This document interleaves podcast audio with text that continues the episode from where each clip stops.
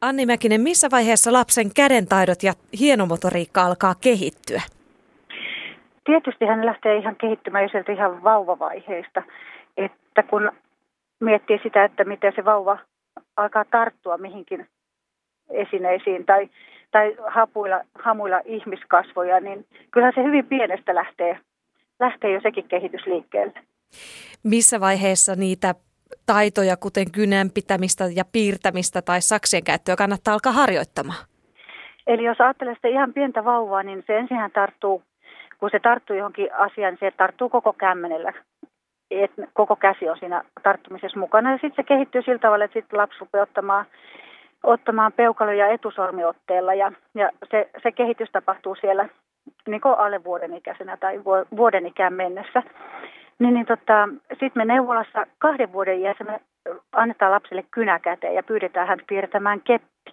Ja, ja siinä vaiheessa näkee monesti, että lapsi on joko käyttänyt kynää tai ei ole käyttänyt kynää. Ja, ja, ja se on, ne on niitä semmoisia hetkiä, milloin lapsi ihan hyvin voisi alkaa piirrellä ja tehdä kaikenlaisia kynän kanssa hommia. Että se silmän ja käden yhteistyö alkaa siellä vahvistua ja kehittyä.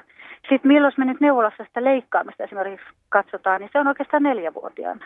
Et siinä kolmevuotiaana me kans kynähommia katsellaan, että lapsi pyydetään lasta piirtämään palloa ja ilmapalloa. Ja, ja tota, sitten ne rakentelee jo ihan pienemmästä lapsesta niin tällaisia palikkatorneja. Että niitä me pyydetään ihan vuoden, puolentoista vuoden ikäisenä jo. Katsotaan, että miten ne lapset rakentelee. Eli sitä käden ja silmän yhteistyötä siinäkin tarkkaillaan. Mm. Mutta neljävuotiaana me annetaan lapselle sit sakset käteen neuvolassa ja pyydetään leikkaamaan, leikkaamaan suoraa viivaa. Että siinä kohti on sellainen, sellainen. Ja monesti sitten neljävuotiaat onkin jo paljon leikellyt ja, ja sen näkee siinä kohti sitten, että jos, josko sitä saksia on käytetty tai ei. No kuinka hanakasti esimerkiksi kynän oikeaoppista pitämistä pitää lapsen kanssa harjoitella? Miten suuri merkitys sillä on, että kynä pysyy oikealla, oikealla tavalla kädessä? Joo, no sehän kanssa siinä iän myötä kehittyy todella, että, että silloin kaksivuotiaana monet lapset ottaa sen koko nyrkkiin ja sieltä pitää sieltä tosi korkealta kiinni. Kolmevuotiaalla on jo ehkä vähän toisenlaisempi ote. Nelivuotiaalla alkaa olla sellaista niin kuin oikean näköistä otetta, mutta ei välttämättä vielä kuitenkaan hahmottunut, eikä välttämättä vielä se kätisyyskään ole, ole selkeä sitä paitsi sitten, mitä koulussakin näkee erilaisia omista lapsista, tiedän erilaisia opetusmenetelmiä, niin siinäkin kai ollaan vähän eri mieltä sitten, että mikä sitten se lopulta on se oikea kynäote, vaan että kai se sitten voi olla lapsilla, lapsikohtaistakin, että miten siitä kynästä oppii pitämään kiinni. No pinsettiotetta tarkkaillaan neuvolassa myös. Miksi se on niin tärkeä? Itse asiassa siinä on ihan useampiakin asioita. Siinä sillä kokeillakin tai testillä tarkkaillaan sitä, että miten se lapsi näkee.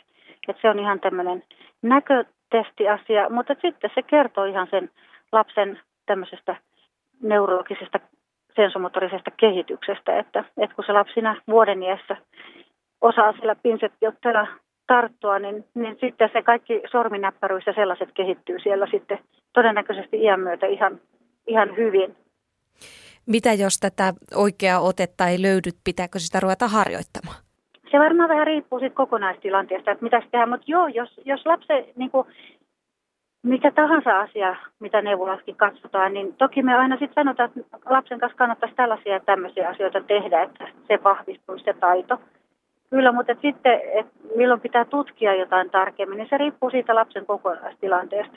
Mutta esimerkiksi just joku saksilla leikkaaminen, että jos neljävuotias muuten näyttää, että hän niin kuin silmäkäsiyhteistyö on hyvä, että helmien pujottelu onnistuu hienosti ja kuvioiden jäljittäminen, piirtäminen onnistuu hienosti, mutta saksilla leikkaaminen näyttää kömpelöltä, niin sitten jutellaan vanhemmin, että voisi olla hyvä vähän harjoitella tuota juttua enemmän. Mm. Et toki joka kerta, kun jotain sellaista pulman näköistä näyttää olevan, niin kyllä aina me sitten jutellaan siitä, että mitä lapsen kanssa voisi tehdä, että se taito ehkä vahvistuisi ja sitten taas koulussa olisi helpompaa ja mahdollisesti oppimisen systeemit menis helpommin. Mistä huomaa, että jos lapsi onkin vasenkätinen? Ai, että on vasenkätinen? Niin. Joo, eli lapsi, on, lapsi käyttää sitä pääsääntöisesti sitä vasenta kättä. Eli, eli tota, niin ihan siinä vaiheessa, kun, jos la, kun lapsi rupeaa esimerkiksi puolen vuoden iässä lapsi alkaa syödä itse vaikka nyrkkiruokaa, niin sehän voisi olla periaatteessa että siinäkin, mutta et ei sitä vielä puolen vuoden iässä tiedä, onko lapsi oikein vai vasenkätinen. Mutta että sitten kun, jos hän käyttää enemmän vasenta kättä, niin toki se, siinähän ilmeisesti on tulossa vain kätiseksi. Joo. Niin tota, et se, sen käden käyttöhän siitä kertoo, mutta onhan tällaisia lapsia, jotka esimerkiksi syö vasemmalla, mutta sitten piirtää oikealla ja leikkaa oikealla. Tai, tai sitten molemmilla käsillä hyvin joustavasti tekee, että sellaistakin on. No pitääkö siihen sitten jotenkin niin kuin vanhempien ohjata johonkin tiettyyn tota, suuntaan? Ei, tai... tarvi, ei tarvi. Ja nykyään ei olla enää niin kauhean tarkkoja siinä, että onko se ihan pakko sen kätisyyden kään loppujen lopuksi vahvistua, vaan että, että jos lapsi molemmilla käsillä esimerkiksi toimii ihan loistavasti, niin ei ole mitään syytä, niin kuin joskus vuosikymmeniä sitten vasenkätisiä lapsia opetettiin oikeakätisiksi, niin siinä ei ole, siinä ei ole, mitään, ei ole mitään syytä, miksi niin pitäisi tehdä päinvastoin. No millaisia muita kädentaitoja pienelle lapselle kannattaa opettaa? Mainitsit tuossa muun muassa helmien pujottelu. Joo, kaikenlainen. Lapsethan rakastaa, ihan pienetkin lapset rakastaa esimerkiksi paperin repimistä tai, tai kaikenlainen pieni näpräily. Sehän on tosi hyvä taito.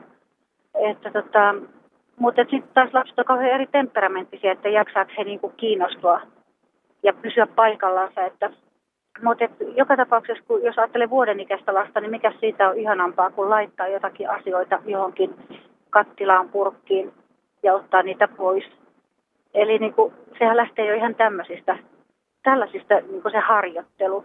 Mutta mä en itse asiassa en näe kauhean tärkeänä sitä, että lapsen kanssa harjoiteltaisiin jotain, vaan että lapsen kanssa tehtäisiin kaikenlaisia asioita. Se on se jutun juoni. Ihan sama kuin jos mä ajattelen pientä lasta ja, ja niin kuin perheessä asioiden tekemistä, että auttaako lapsi äitiä ja isää. Näe sitä niin tärkeää, että lapsi auttaa, vaan että yhdessä äidin ja isin kanssa tehdään erilaisia juttuja, vaikka sitten se olisi sitä ruokaa tai vaikka sitten olisi sitä vaatteiden johonkin laittamista tai muuta. Että, et mä en sellaista treenaamisnäkökulmaa en neuvolassa kyllä hirveästi tuo esiin, mutta sitä, että tehtäisiin asioita yhdessä, erilaisia asioita.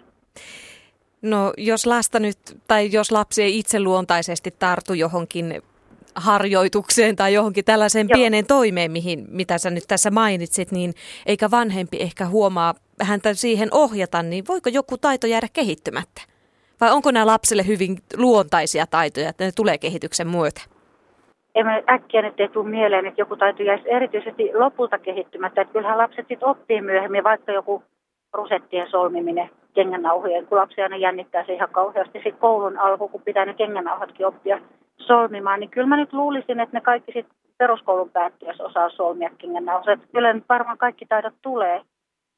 Mutta toki kyllä aikuinen voi sitä tukea sitä lapsen kehitystä just sillä, että on erilaisia, erilaisia asioita, mitä voi yhdessä tehdä, mutta just kaikenlainen palapelien rakenteleminen ja, ja sitten, että ne saksetkin olisi käytössä sellaiset ja aikuisen valvonnassa tietenkin mieluummin ja, ja tota niin, liimaaminen ja lapset rakastaa luonnonmateriaaleista tekemistä ja kaikenlainen sellainen, missä lapsi saa itse tehdä ja luoda, niin, niin sehän on upeata.